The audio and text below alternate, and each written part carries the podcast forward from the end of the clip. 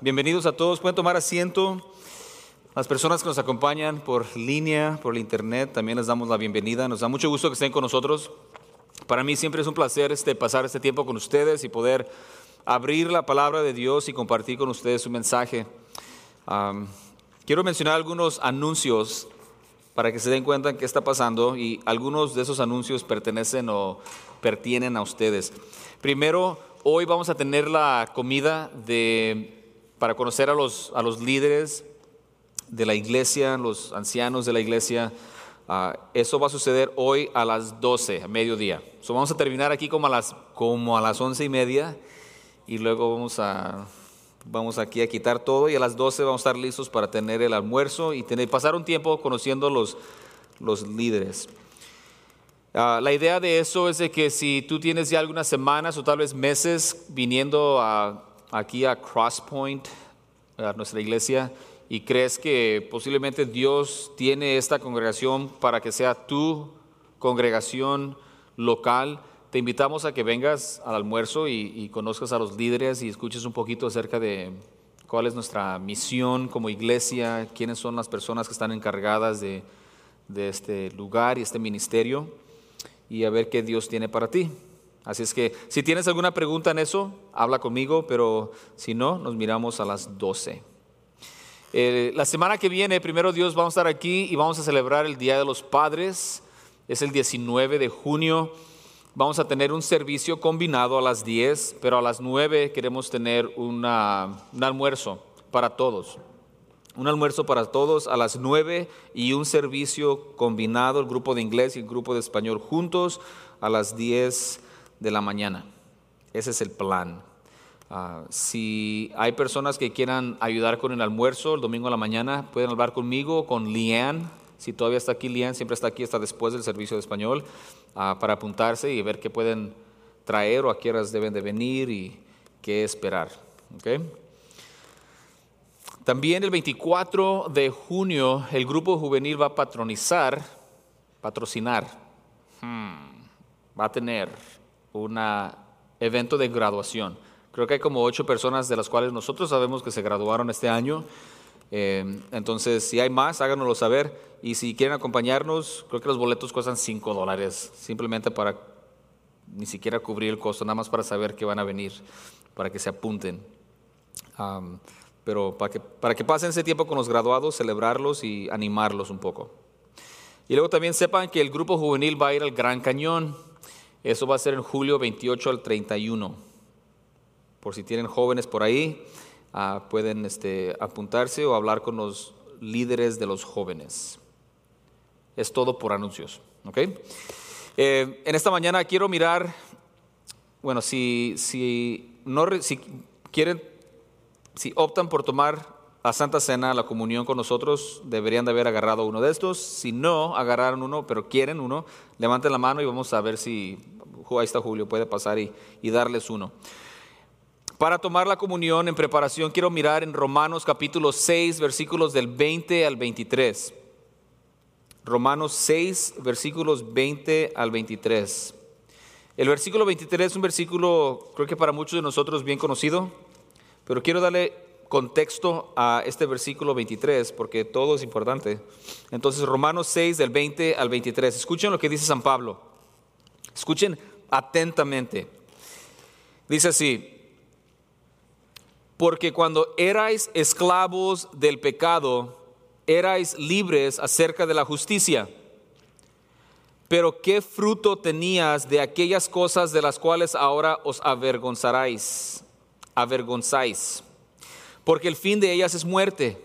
Mas ahora que habéis sido libertados del pecado y hechos siervos de Dios, tenéis por vuestro fruto la santificación y como fin la vida eterna. Porque la paga del pecado es muerte, mas la dádiva de Dios es vida eterna en Cristo Jesús, Señor nuestro. Esta porción hay mucho que mencionar Déjenme nada más recalcar algunas cosas. Versículo 20 dice, porque cuando erais esclavos del pecado, que éramos antes de conocer a Cristo, hermanos, todos, antes de conocer la verdad y venir a los pies de Cristo, éramos, dice aquí, esclavos del pecado. Y un esclavo es una persona que no se pertenece a sí mismo, Un esclavo es una persona que le pertenece a otra persona o a otro ser. Y dice aquí Pablo que nosotros antes de conocer a Cristo éramos esclavos del pecado. Y éramos libres acerca de la justicia, o sea, la justicia de Dios ni siquiera nos importaba, mucho menos la entendíamos y mucho menos era parte de nosotros. Pero, dice, pero qué fruto teníais de aquellas cosas de las cuales ahora os avergonzáis porque el fin de ellas es muerte. Dice, antes de conocer a Cristo, todas las cosas que hacíamos antes, dice, hasta vergüenza nos da hablar de esas cosas. Y como cristianos debemos de ver, debemos de tener una conversión donde antes de Cristo podemos decir, sí, estaba yo perdido, haciendo cosas que de a tiro no debería y sabía que estaban mal, pero realmente no me importaba. Todos tenemos un historial. Y luego dice el 22, mas ahora que habéis sido, escuchen esto, mas ahora que habéis sido libertados del pecado. Dice que los cristianos hemos sido libertados del pecado. Y algunas personas van a decir, oh, entonces ya se creen perfectos. Y la respuesta es no, obviamente lo que aquí Pablo está diciendo es que ahora ya no somos esclavos del pecado. Ya no le pertenecemos al pecado. Hemos sido hechos siervos de Dios.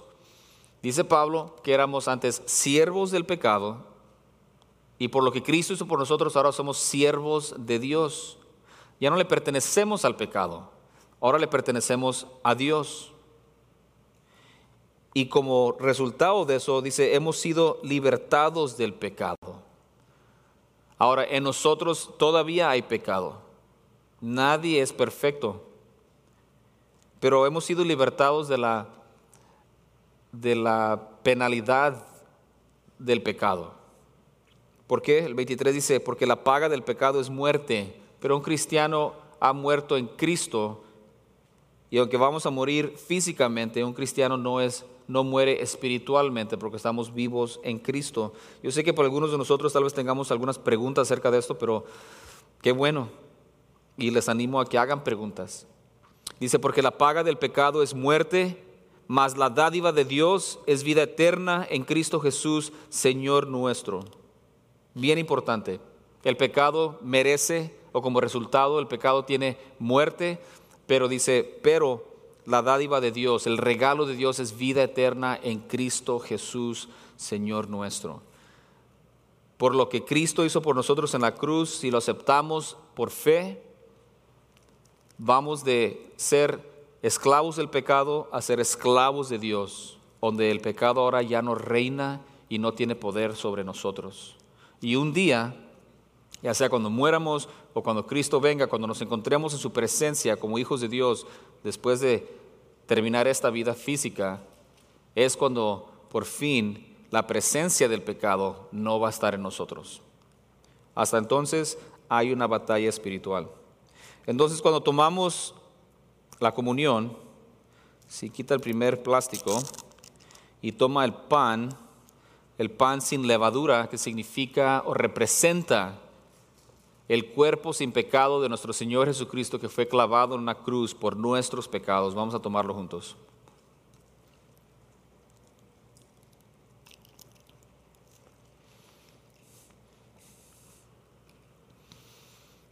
Y al quitar el segundo plástico miras el jugo que representa y simboliza la sangre de nuestro Señor Jesucristo que fue derramada en la cruz de Calvario como el pago por nuestros pecados. Vamos a tomarlo juntos.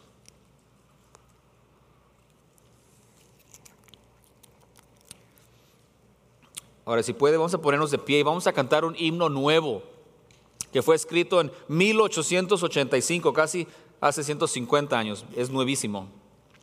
Y cristianos, generaciones de cristianos han cantado este himno muy popular y lo que queremos es cantarlo nosotros, uno para que no se nos olvide y para los que nunca hemos cantado himnos clásicos, los aprendamos y podamos cantarlos juntos. El título es Cuán grande es Él y vamos a, cantar dos estanzas y dos veces el coro, ¿ok? Porque tiene creo que tres y tres. Dice así, Señor mi Dios, al contemplar los cielos, el firmamento y las estrellas mil, al oír tu voz en los potentes truenos y ver brillar el sol en su cenit mi corazón entona la canción. Cuán grande es Él, cuán grande es Él.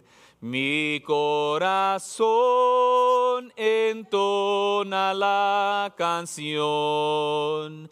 Cuán grande es Él cuán grande es Él. Al recorrer los montes y los valles y ver las bellas flores al pasar, al escuchar el canto de las aves, y el murmurar del claro manantial. Mi corazón entona la canción. Cuán grande es Él, cuán grande es Él. Mi corazón entona la canción. Cuán grande es Él, cuán grande es Él. Oremos. Padre Santo, gracias de nuevo por este día, por la oportunidad de juntarnos, de reunirnos con el fin de alabar su santo nombre, escuchar un mensaje bíblico, Padre. Pedimos que sea usted nuestro guía, Espíritu Santo, que usted nos enseñe, que nos redarguya y que nos transforme a ser más como su Hijo, nuestro Señor Jesucristo. Gracias por todas las personas que estamos aquí, por las personas que nos acompañan en, por la computadora, el internet. Le damos gracias también y pedimos su bendición. Todo en el nombre de nuestro Señor y Salvador, que es Cristo Jesús. Amén. Pueden tomar asiento, hermanos. En esta mañana entonces vamos a continuar nuestros mensajes. Eh, de San Lucas. Lo estamos tomando en San Lucas, estamos pasando todo eh, San Lucas versículo por versículo, sección por sección. Y hoy nos encontramos terminando el capítulo 6, pero vamos a leer una porción poco larga, grande, del versículo 27 al 49. Es donde termina el capítulo 6. Y la semana que viene, primero Dios, vamos a tener un mensaje basado en los principios del capítulo 7 para el Día de los Padres. Entonces, el título de esta mañana es, ¿por qué me llamáis Señor? ¿Por qué me llamáis Señor? Y es algo que si están familiarizados con esta porción, el Señor Jesucristo dice eso, y lo vamos a leer ahorita. antes de leerlo, quiero mencionar el punto principal. El punto principal es esto, que Dios es glorificado cuando vivimos como Cristo, marcados por obediencia. Vivir como Cristo es vivir una vida marcada por o identificada con o por nuestra obediencia. Entonces el Señor Jesucristo dice, ¿por qué me llamáis Señor, Señor y no hacéis lo que os digo? Vamos, es lo que vamos a mirar. Entonces, conforme vamos a leer, vamos a contestar o, llenar o completar esta, esta frase. Vivir como Cristo significa, y vamos a mirar tres puntos basados en esta porción. Ahora, la semana pasada leímos los, ah, hicimos una comparación de los bienaventurados y los condenados. Y eso es importante porque muchas veces gente está equivocadamente pensando, bueno, pero Dios es amor y Dios es amor. Y piensan, no, pero Dios no va a mandar a nadie al infierno. Ah, pues dependiendo cómo lo quieras mirar, Dios estableció el infierno para Satanás para el diablo y sus ángeles y cualquier persona que rechace a Jesucristo como Señor y Salvador. Y Dios no pide perdón por ello, es algo que Él hizo, está de acuerdo a su voluntad. Él ha hecho todo lo posible todo lo necesario para que una persona como usted y yo, pecadores, inmerecidos o inmerecedores del, del cielo, podamos venir a Él en fe, confesar nuestros pecados a Él y confiar de que por lo que Cristo hizo por nosotros en la cruz podemos experimentar perdón de pecados y tener salvación, vida eterna en la presencia de Dios. Ahora, las personas que no quieran eso, entonces está la otra opción donde si no queremos pasar la eternidad con Dios, entonces vamos a pasar, o esas personas van a pasar la eternidad apartados de Dios en un lugar que la Biblia enseña llamada infierno. Lo importante es no creer lo que yo digo. Lo importante es conocer la palabra de Dios y entender qué es lo que Él dice en su palabra. Y lo, es lo que vamos a hacer hoy en esta porción. Entonces, queremos glorificar a Dios y la manera que glorificamos a Dios es viviendo una vida como la que vivió el Señor Jesucristo y esa vida es marcada por nuestra obediencia. El no ser obediente nos muestra que no le pertenecemos a Dios. Por eso el Señor Jesucristo dice, ¿por qué me llamáis Señor, Señor y no haces lo que te digo? Lo que quiero hacer ahora es recordarles que aquí en Lucas capítulo 6, el Señor Jesucristo pasa toda la noche orando y luego escoge a sus discípulos, 12 que son apóstoles, y al comenzar esta nueva etapa en su ministerio, les da un sermón llamado, conocido como el Sermón del Monte. Lo puedes mirar en Mateo capítulo 5 a 7, o también lo podemos mirar aquí en Lucas capítulo 6. Y en Lucas lo que miramos es que Lucas ah, da una, un relato de este Sermón del Monte más corto que Mateo. Entonces lo que quiero hacer es, vamos a regresar a la porción que empezamos a leer la semana pasada, vamos a empezar ahí en el 20 y vamos a leer hasta el fin del, del capítulo para poder leer en una sola vez todo el sermón del monte de la manera que Lucas nos lo da. ¿De acuerdo? Ahí va. Entonces, pongan mucha atención. Voy a leer del versículo, dije, 20 hasta el fin. ¿Ok? No se vayan a dormir. Eso es exactamente lo que Jesucristo dijo. Y nosotros tenemos el privilegio de leer lo que está escrito acerca de lo que Él dijo. Dice así, y alzando los ojos hacia sus discípulos, decía, bienaventurados vosotros los pobres, porque vuestros es el reino de Dios.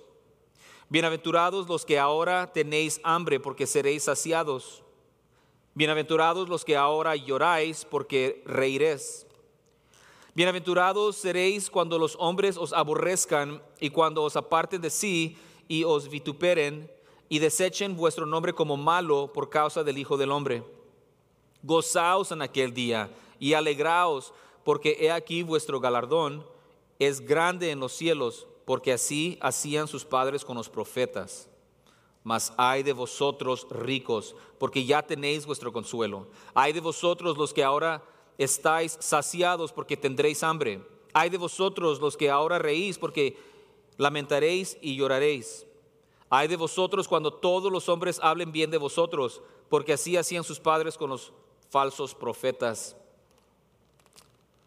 Pero a vosotros los que oís, os digo, amad a vuestros enemigos, haced bien a los que os aborrecen, bendecid a los que os maldicen y orad por los que os calumnian. Al que te hiere en una mejilla, preséntale también la otra y al que te quite la capa, ni aun la túnica le niegues. A cualquiera que te pida, dale, y, y el que tome de lo que es tuyo, no pidas que te lo devuelva. Y como queréis que hagan los hombres con vosotros, así también haced vosotros con ellos. Porque si amáis a los que os aman, ¿qué mérito tenéis? Porque también los pecadores aman a los que los aman. Y si hacéis bien a los que os hacen bien, ¿qué mérito tenéis? Porque también los pecadores hacen lo mismo. Y si prestáis a los aquellos de quienes esperáis recibir, ¿qué mérito tenéis? Porque también los pecadores prestan a los pecadores para recibir otro tanto. Amad pues a vuestros enemigos y haced bien, prestad y no esperando de ello nada, y será vuestro galardón grande y seréis hijos del Altísimo, porque Él es benigno para con los ingratos y los malos. Sed pues misericordiosos como también vuestro Padre es misericordioso. No juzguéis y no seréis juzgados. No condenéis, condenéis y no seréis condenados. Perdonad y seréis perdonados. Dad y se os dará. Medida buena, apretada, remecida y rebosando darán en vuestro Porque con la misma medida con que medís, os volverán a medir. Y les decía una parábola. ¿Acaso puede un ciego guiar a otro ciego? ¿No caerán ambos en el hoyo?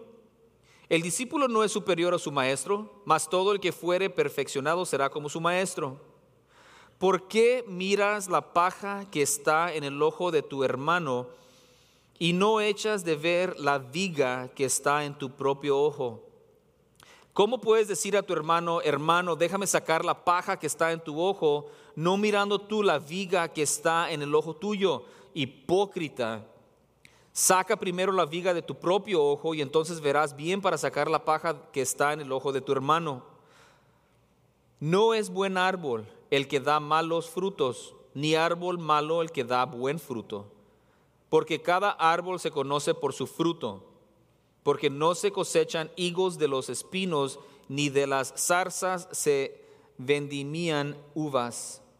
El hombre bueno, en buen tesoro de su corazón, saca lo bueno, y el hombre malo del mal tesoro de su corazón, saca lo malo, porque de la abundancia del corazón habla la boca. ¿Por qué me llamáis Señor, Señor, y no hacéis lo que yo digo? Todo aquel que viene a mí y oye mis palabras y hace os indicaré a qué es semejante. Semejante es el hombre que al edificar su casa cavó y hondó, ahondó, ahondó y puso el fundamento sobre la roca. Y cuando vino la inundación, el río, el río dio con ímpetu, ímpetu contra aquella casa, pero no la pudo mover porque estaba fundada sobre la roca. Mas el que oyó y no hizo semejante es al hombre que edificó su casa sobre tierra sin fundamento, contra la cual el río dio con ímpetu y luego cayó y fue grande la ruina de aquella casa. Ok, una porción larga, pero esto es lo que Lucas nos da como el sermón del monte el Señor Jesucristo da instrucciones, mandamientos de lo que Él espera de nosotros, comenzando su ministerio. Eso es importante, eso, eso, eso que el Señor Jesucristo está enseñando aquí es fundamento importante a todo lo demás que Él hace y dice. Entonces, vamos a lo que quiero hacer no tenemos muchísimo tiempo, entonces lo que queremos hacer es mirar tres puntos de todo este relato vamos a mirar tres puntos para ver cómo es que vivir como Cristo significa. ¿Qué significa vivir como Cristo? Porque si vivimos como Cristo vamos a alabar a Dios, a honrar a Dios, y es lo que queremos para nuestras vidas. Entonces, de acuerdo a esta porción, vivir como Cristo significa, punto número uno, amar como Cristo. En la sección del 27 al 38, los versículos 27 al 38 está ahí habla acerca de que debemos amar como Cristo. ¿Y qué es lo que dice en el versículo 27, el capítulo 6? El Señor Jesucristo comienza con esto y dice, pero a vosotros los que oís, os digo, amad a vuestros enemigos, haced bien a los que os aborrecen. Ahora, traten, yo sé que probablemente la mayoría, si no todos de nosotros hemos escuchado estas palabras, que el Señor Jesucristo dijo, amad a vuestros enemigos, pero ¿te has puesto a pensar qué significa eso? Y las personas que lo están escuchando, me imagino yo, porque en el, Antiguo Testamento, desde, desde el principio, amarás a Dios con todo tu corazón, con toda tu alma, con todas tus fuerzas. Ese era el mandamiento principal. Y amar a tu prójimo como a ti mismo. Pero aquí el Señor Jesucristo les dice algo más difícil. Amar a Dios es difícil. Amar a nuestros prójimos más difícil. Hermanos, amar a tus enemigos. Y así como esas personas escucharon al Señor Jesucristo decir eso, ahorita nosotros estamos escuchando a Dios diciéndonos lo mismo. Ama a tu enemigo, a tus enemigos, ámalos. Haced bien a los que os aborrecen, a los que calumnian contra ti, ora por ellos. Ahora, si estás poniendo atención, ¿qué, ¿qué viene a tu mente? ¿Qué viene a tu mente al escuchar la palabra de Dios que Jesucristo mismo nos dice, amad a vuestros enemigos? Y si somos sinceros, creo que todos deberíamos ir, pero eso es imposible. Mike, yo ni siquiera amo a los hermanos en la iglesia. Uno, ni me importan. Y los que sí conozco, me caen medio mal. Hay uno, dos o tres que me caen bien. Pero nos damos cuenta qué tan cortos caemos a lo que Dios espera de nosotros. Amad a vuestros enemigos, hermanos. Y yo sé que cuando digo algo como amad a vuestros enemigos, al amar a las personas que calumnian contra nosotros, a los que nos aborrecen, me imagino que inmediatamente nombres y personas o imágenes de personas vienen a tu mente, personas que te defraudaron, personas que te hicieron mal, personas que te trataron mal. Y a esas personas es quien Jesucristo nos está diciendo, amad a vuestros enemigos. Y creo que cualquier persona sincera que escucha las palabras del Señor Jesucristo y nos dice, ama a tus enemigos, en realidad, si somos sinceros, tenemos que agachar la cabeza y decir, no puedo. Entonces, ¿qué está haciendo el Señor Jesucristo? ¿Por qué les está diciendo eso? ¿Por qué les dice algo que realmente es imposible humanamente hablando? Y la respuesta es, el Señor Jesucristo les está haciendo ver la necesidad que tenemos todos nosotros de nacer de nuevo. En Ezequiel habla que Dios toma nuestro corazón de piedra y pone en nosotros, en vez de ese corazón de piedra, un corazón de carne. Eso habla del nuevo nacimiento. Lo que San Pablo dice en el capítulo 5 de 2 de Corintios, que somos nuevas criaturas en Cristo. Eso habla de lo que dice en Juan capítulo 3, el Señor Jesucristo hablando con Nicodemo, que si no nacemos de nuevo no podemos ver y entrar en el reino de Dios. Eso habla de lo que leímos ahorita en Romanos capítulo 6, que antes de conocer a Cristo, antes de ser cristianos, éramos esclavos del pecado, incapaces de amar a Dios, nuestro prójimo y mucho menos a nuestros enemigos. Pero aquí todo el punto es de que si somos hijos de Dios y hay evidencia en nosotros, en nuestras vidas, de que somos hijos de Dios, vamos a poder amar a nuestros enemigos. Y yo sé que eso es bien difícil. Es más, les estoy diciendo, humanamente hablando, imposible. Por más que trates, ¿sabes qué? Ahora voy a amar a mis enemigos. Nunca vas a poder amar a tus enemigos si no es Dios amando a esas personas por medio de ti. Vivir como Cristo significa, punto número uno, amar como Cristo. Ahora, bien importante, conforme lees esta, esta sección, te das cuenta de que el Señor Jesucristo dice en el versículo no lo tengo marcado aquí, pero dice...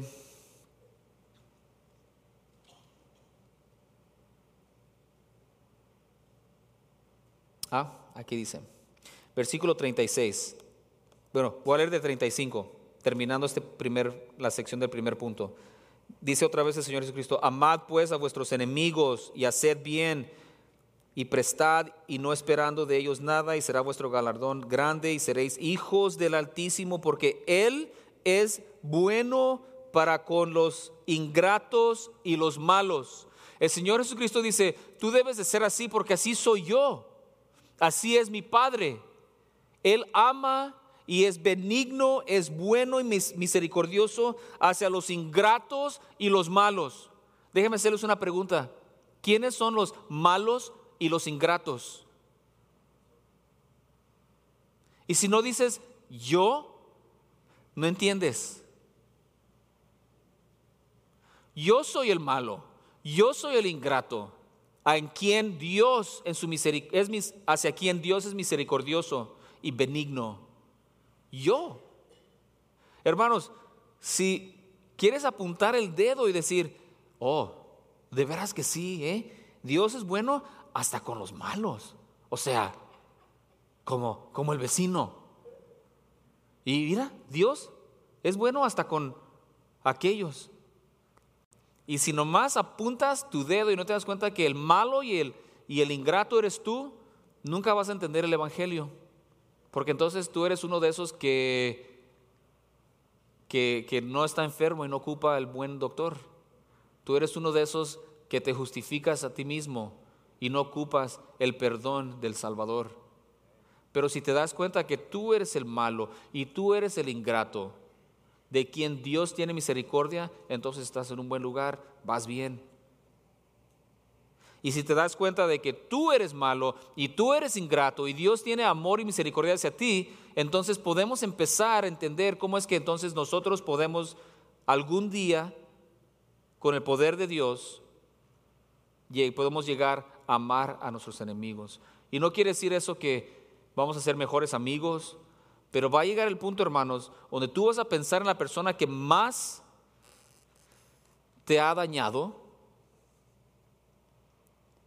y vas a poder decir en una oración sincera de corazón, Dios, ten misericordia de esa persona, te necesita y no quiero que se muera sin conocerte.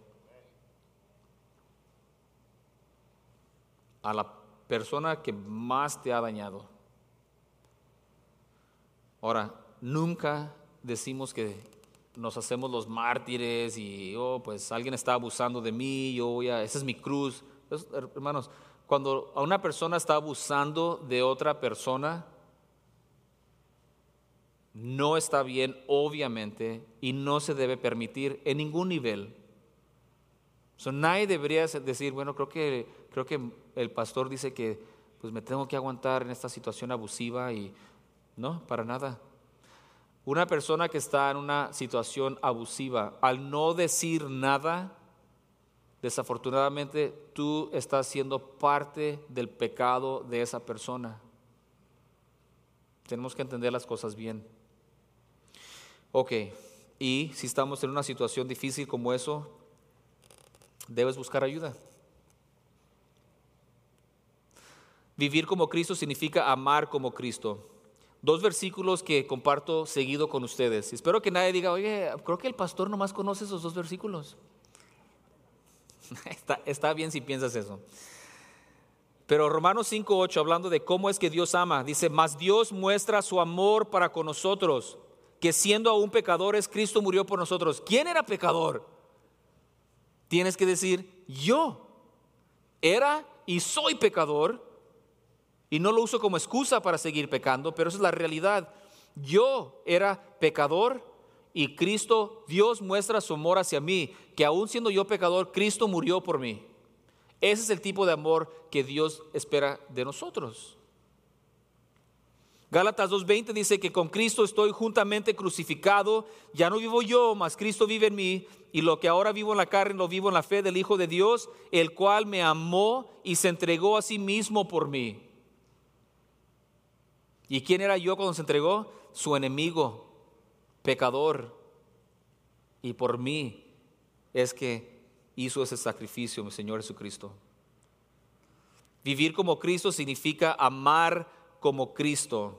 Y el Señor dice, amad a vuestros enemigos. Punto número dos, vivir como Cristo significa mirar como Cristo.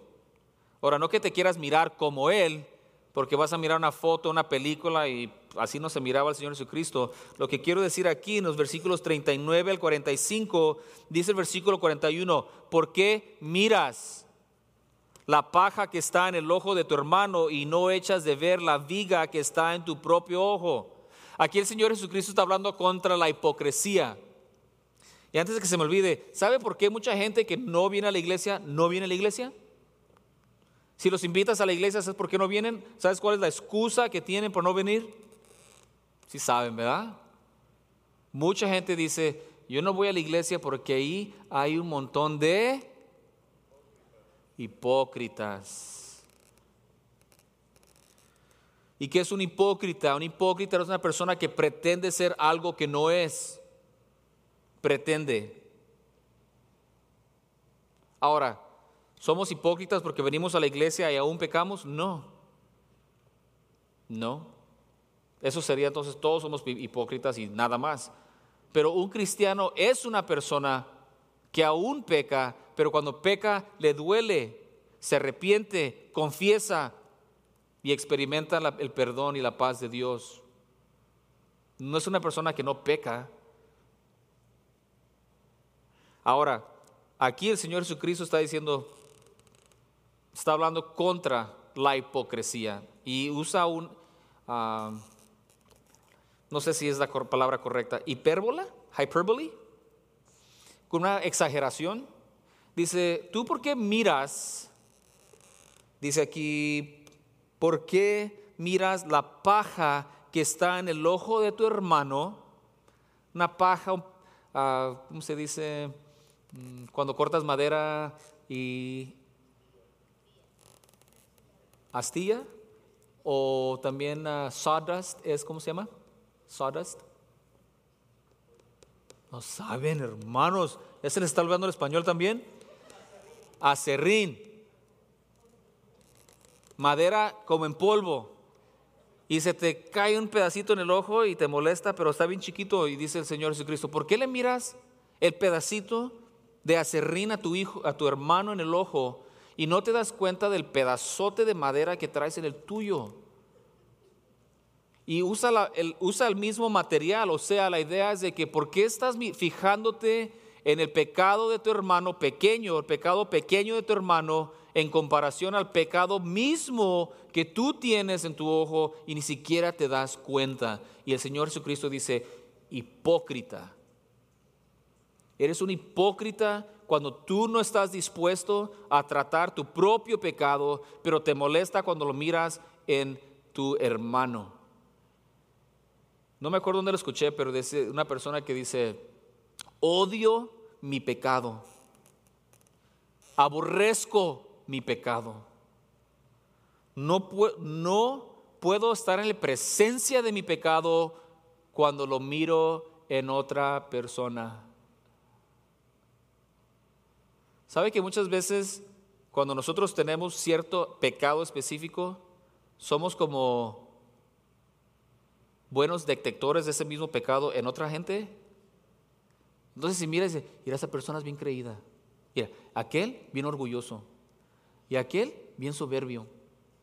Ah, tienes como un sexto sentido en detectar la soberbia y el pecado. ¿Por qué? Porque así eres tú probablemente. Y somos bien buenos para detectar y que nos cae mal el pecado que nosotros tenemos, pero cuando lo miramos en otra gente. Y Cristo diría, eres un hipócrita. El problema no es que tengas pecado, el problema es que tengas pecado grande y obvio y no estés dispuesto a tratarlo. Y luego para que vayas con otro que tiene el mismo pecado, pero en menos, y andes ahí queriendo quitarle la basurita de su ojo cuando tú tienes un pedazo de madera. Y ahora dice, no dice que no lo hagamos. Dice, primero ve y quítate es esa cosa que traes tú en tu ojo para que le puedas ayudar a tu hermano. Pero ayúdale a tu hermano. Hermanos, yo no quiero estar en una iglesia donde nadie le dice nada a nadie. ¿Por qué? Porque, oye, todos tenemos cola que nos pisen. Ay, Satanás. no me digas nada y yo no te digo nada. Y así somos hermanitos que nunca nos peleamos. ¿Sabe qué pasa? Nos convertimos en una bola de hipócritas, todos pretendiendo que todo está bien. Yo no quiero eso, hermanos. Y yo les digo aquí, ahora, se los he dicho antes, ¿cuándo? No sí, no sí, no sí, sin alguna vez. Cuando ustedes miren una inconstancia, algo mal en mí, que como pastor, olvídense que pastor, como hermano, como creyente, como discípulo de Cristo y miran algo en mí que no está bien, ustedes no solamente tienen el derecho, tienen la responsabilidad de hacérmelo saber. Y lo mismo de mi parte hacia ti, no porque soy cristiano, porque soy tu hermano en Cristo, si somos hermanos en Cristo. Tenemos una responsabilidad de ayudarnos, porque si tú tienes pecado o yo tengo pecado, lo peor que podemos hacer es dejarnos en nuestro pecado. Y tal vez digas, bueno, pero bueno, si fueras si fueras de veras este cristiano, ahí vamos con la juzgada y la condenación. Si de veras fueras cristiano, el Espíritu Santo te te arreglara. Y no necesito yo decirte, eso no es cierto, hermanos. Eso no es cierto. Ya el Espíritu Santo nos redarguye, pero ¿qué sabe qué hacemos nosotros? Apagamos el Espíritu. Dice en Efesios, no apaguéis el Espíritu. Y el Espíritu Santo nos redarguye del pecado, sabemos que está mal, pero dices, ah, sí está mal, yo sé Dios, perdón, pero lo voy a seguir haciendo. Y entre más lo haces, menos te molesta la conciencia. Y el Espíritu Santo dice, hey, aquí voy a estar, pero está mal. Y en vez hasta que viene otra persona y te dice, oye, ¿sabes lo que estás haciendo está mal? No puedes tratar a tu esposa así. ¿Sabes lo que está mal ahí? La manera que estás tratando a tus hijos, eso no está bien. Hey, la manera que tratas a la gente aquí en la iglesia, todo déspota, como que tú eres el... Está mal. Qué suave, hermano. hermano eso me... Yo no soy peleonero, no soy peleonero. Pero yo no tengo ningún problema tratar situaciones así. Y no lo hago a la perfección, estoy seguro. Pero yo no sé, yo, yo, siento que yo no tengo tiempo para andar perdiendo. Yo no tengo tiempo para andar pretendiendo. Y yo no tengo ningún tiempo, yo no, yo no estoy interesado en, para nada perder ni un minuto en tratar de establecer y crecer una iglesia donde estemos llenos de hipocresía. Yo quiero que cuando la gente venga se dé cuenta que somos todos, estamos todos quebrantados, todos en necesidad de Cristo como nuestro Señor y Salvador, pero somos sinceros y estamos todos dándonos cuenta que somos pecadores, que nos necesitamos, nos ayudamos, nos disciplinamos y seguimos adelante, hermanos. Y no nos sorprende cuando alguien dice, ay, ¿escuchaste lo que esa persona hizo? No nos escandalizamos. Yo te digo una y otra vez, todos somos capaces de lo peor. dadas las circunstancias. No, pero hermanito, usted es, pastor, usted no. Te equivocas. Todos somos capaces de lo peor, hermanos. ¿Cuándo no vamos a ser capaces? Cuando ya no estemos en este cuerpo pecaminoso. Pero hasta entonces estamos en una lucha espiritual donde nos necesitamos los unos y los otros. Bueno, ¿todos estamos en el primer punto? no, en el segundo punto, en el segundo punto. Vivir como Cristo significa amar como Cristo y también significa mirar como Cristo, o sea, mirar a otra gente, mirar el pecado como lo mira Él, mirar a nuestros hermanos como lo mira Él, mirar el reino de Dios como lo mira Él. Filipenses 2, 4 y 5 dice, no mirando cada uno por lo suyo propio, sino cada cual también por lo de los demás. Haya pues en vosotros ese sentir que hubo también en Cristo Jesús. ¿Cómo debemos de mirar como Cristo? Cristo miró no solamente por su bienestar, pero por nuestro bienestar. Y en la iglesia nos dice, tú también debes ser y tener la mente de Cristo. ¿Cómo? Que no solamente miramos por nuestro bienestar, sino que miramos por el bienestar de cada uno. Y segunda de Corintios capítulo 4 versículo 18 dice, no mirando nosotros las cosas que se ven, Qué interesante. No mires las cosas que no se ven, sino las cosas que se, que, perdón, no mires las cosas que se ven, sino las cosas que no se ven.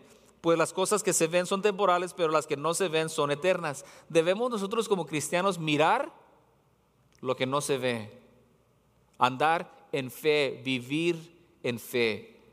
No andar mirando en lo que podemos ver, porque todo eso que miramos ahorita es temporal. El dinero que tienes en el banco, el trabajo que tienes, el carro que manejas, la casa donde... Todas esas cosas, hermanos, son temporales. Y nosotros como cristianos debemos de mirar como Cristo, mirar lo que no se ve, las cosas eternas. Vamos a terminar. Vivir como Cristo significa amar como Cristo, mirar como Cristo y estar bajo el señorío de Cristo. Vivir como que Cristo es nuestro Señor, que le pertenecemos a Él, somos esclavos de Él. Es lo que la palabra dice. Lucas 6, 46 dice el Señor Jesucristo, ¿por qué me llamáis Señor, Señor y no hacéis lo que os digo? Me imagino que lo decía con frustración. Les dice, no se hagan. Si tú no haces lo que yo te digo, no soy tu Señor. Porque por implicación, obvio que si Él es mi Señor es porque hago lo que Él me dice porque Él es mi Señor. Si no hago lo que Él me dice, entonces Él no es mi Señor. Entonces dice, les está diciendo, si no vas a hacer lo que yo te digo que hagas, no me llames Señor, Señor. Está mal. No está bien que me digas, hola Señor. No, no voy a hacer lo que tú me dices, Señor. Dice, ¿por qué me llamas Señor? ¿Por qué pretendes que me perteneces? En Romanos 1.1 San Pablo nos dice, se está describiendo, y Pablo dice, Pablo, siervo de Jesucristo, llamado a ser apóstol apartado para el Evangelio de Dios. Pablo siempre se consideraba y se, describía como el siervo de Dios. O sea, soy, le pertenezco a Dios, soy propiedad de Jesucristo. Y segunda de Corintios capítulo 4 versículo 5 dice, 5 dice Pablo de nuevo, porque no nos predicamos a nosotros mismos, sino a Jesucristo como Señor. Y a, vos, a nosotros como vuestros siervos por amor de Jesucristo. Ese versículo me encanta. Dice, no, no venimos a predicarnos a nosotros mismos, venimos a predicar a, Señor a Jesucristo como Señor, como dueño de todo. Y dice, y, a, vosotros como vuestros siervos. Eso dice, estamos predicando a Jesús como Señor, es el mensaje, y luego dice, nosotros somos vuestros siervos. En una iglesia deberíamos de tener la actitud de que nosotros le pertenecemos a Cristo y los demás nos pertenecemos los unos a los otros y somos siervos los unos de los otros. Por eso me encanta, hermanos, yo espero que nunca tengan que pararme aquí y tratar de manipularlos a que se pongan a trabajar, a que lean la Biblia, a que den a la iglesia. Ustedes no me escuchan decir esas cosas. ¿Qué hago yo? Predico a Jesucristo como Señor. ¿Y cómo vas a saber cuando Jesús es tu Señor? Cuando ya te des cuenta que tú no vives para ti mismo, sino que vives para la gloria de Él y estés dispuesto a servir a otros en la iglesia y en tu comunidad y en tu familia. Cuando veas que tú puedes amar a tus prójimos y aún a tus enemigos, le vas a dar gloria a Dios. Cuando tú puedas mirar todo con los ojos de Cristo y enfocarte en las cosas espirituales eternas que no se ven en vez de estar enfocado en lo material y en lo temporal. Cuando alguien viene y me dice, Pastor Mike, ¿qué puedo hacer? Quiero servir. Ah, ¿qué te gusta hacer? ¿O dónde quieres? Donde sea. Wow. Mucho trabajo. Y, pero en realidad no me importa que hagas el trabajo, lo que más me importa es mirar el fruto de que tú te estés dando cuenta, hey, estoy aquí para servir. Ah, y vas a decir, pues yo soy este, yo soy abogado de profesión, pero si ocupas que lave los baños, lavo los baños. Ah, como que está entendiendo. Debemos ser siervos los unos de los otros. Debemos estar aquí dispuestos a decir, ¿cómo te puedo ayudar? ¿Qué puedo hacer por ti? Y cuidado con el enemigo cuando mete ideas de que no te ocupan. Mira, ahí el hermano aquel hace todo, no te preocupes. Te puedo decir de que en la iglesia siempre podemos usar más ayuda y si nos pusiéramos las pilas como iglesia, pudiéramos hacer mucho más en nuestra comunidad, por lo cual ocuparíamos más ayuda. Aquí queremos que vengas los domingos en la mañana a escuchar la palabra. Queremos que te involucres y te inscribas a un grupo de crecimiento durante la semana. Y también el, paso número tres en nuestro proceso de discipulado es de que te pongas a trabajar, a servir y, y mires el gozo de poder servir a otros, dándote cuenta que Cristo hizo todo por ti, siendo Dios en la carne, y que ahora Él te motiva y te da las fuerzas y el querer para servir a otros en su reino. Cuando yo miro eso en gente, y gracias a Dios lo hemos estado mirando, creo que más y más, creo que nuestra iglesia está creciendo en, en esta actitud de que le pertenecemos a Cristo, yo quiero ayudar, yo quiero servir, no sé cómo, pero hey, donde quieran. Esa es una muy buena señal. Si yo tengo que venir aquí y decirles, oiga, ¿que no son cristianos ustedes o qué? ¿Se quieren ir al infierno?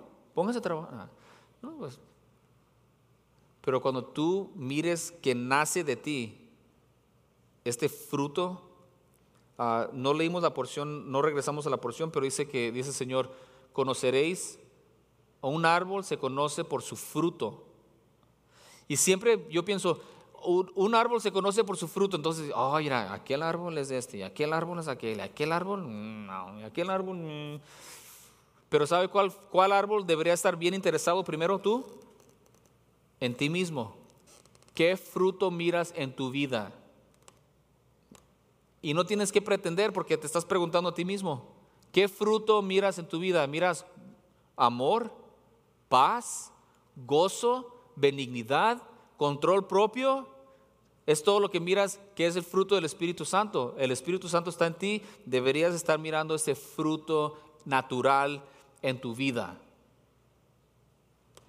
Y es lo que el Señor Jesucristo está diciendo, está diciendo lo mismo aquí. Sin Cristo no puede hacer nada de esto. ¿Quién va a amar a su enemigo?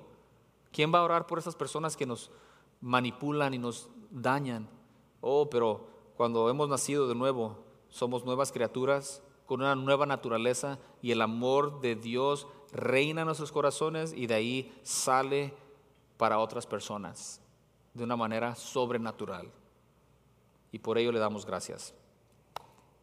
Vamos a orar. Padre Santo, gracias de nuevo por esta oportunidad de pasar tiempo en su palabra. Le pedimos que usted nos ayude, usted nos enseñe, que abra nuestra mente, nuestro entendimiento para comprender, recibir y estar dispuestos a ser hacedores de su palabra. Le damos gracias por todas las personas aquí presentes, personas nuevas, personas que tenemos tiempo, personas que nos acompañaron por la computadora o por el internet. Pedimos que sea usted glorificado por medio de nuestras vidas, que son marcadas por obediencia a su palabra. Se lo pedimos en el nombre de Cristo Jesús, nuestro bendito Salvador. Amén. Hermanos, Dios les bendiga. Vamos a tener el almuerzo a las 12. Si nos ayudan a recoger aquí, estaría excelente para estar listos. Nos vemos después. Dios les bendiga.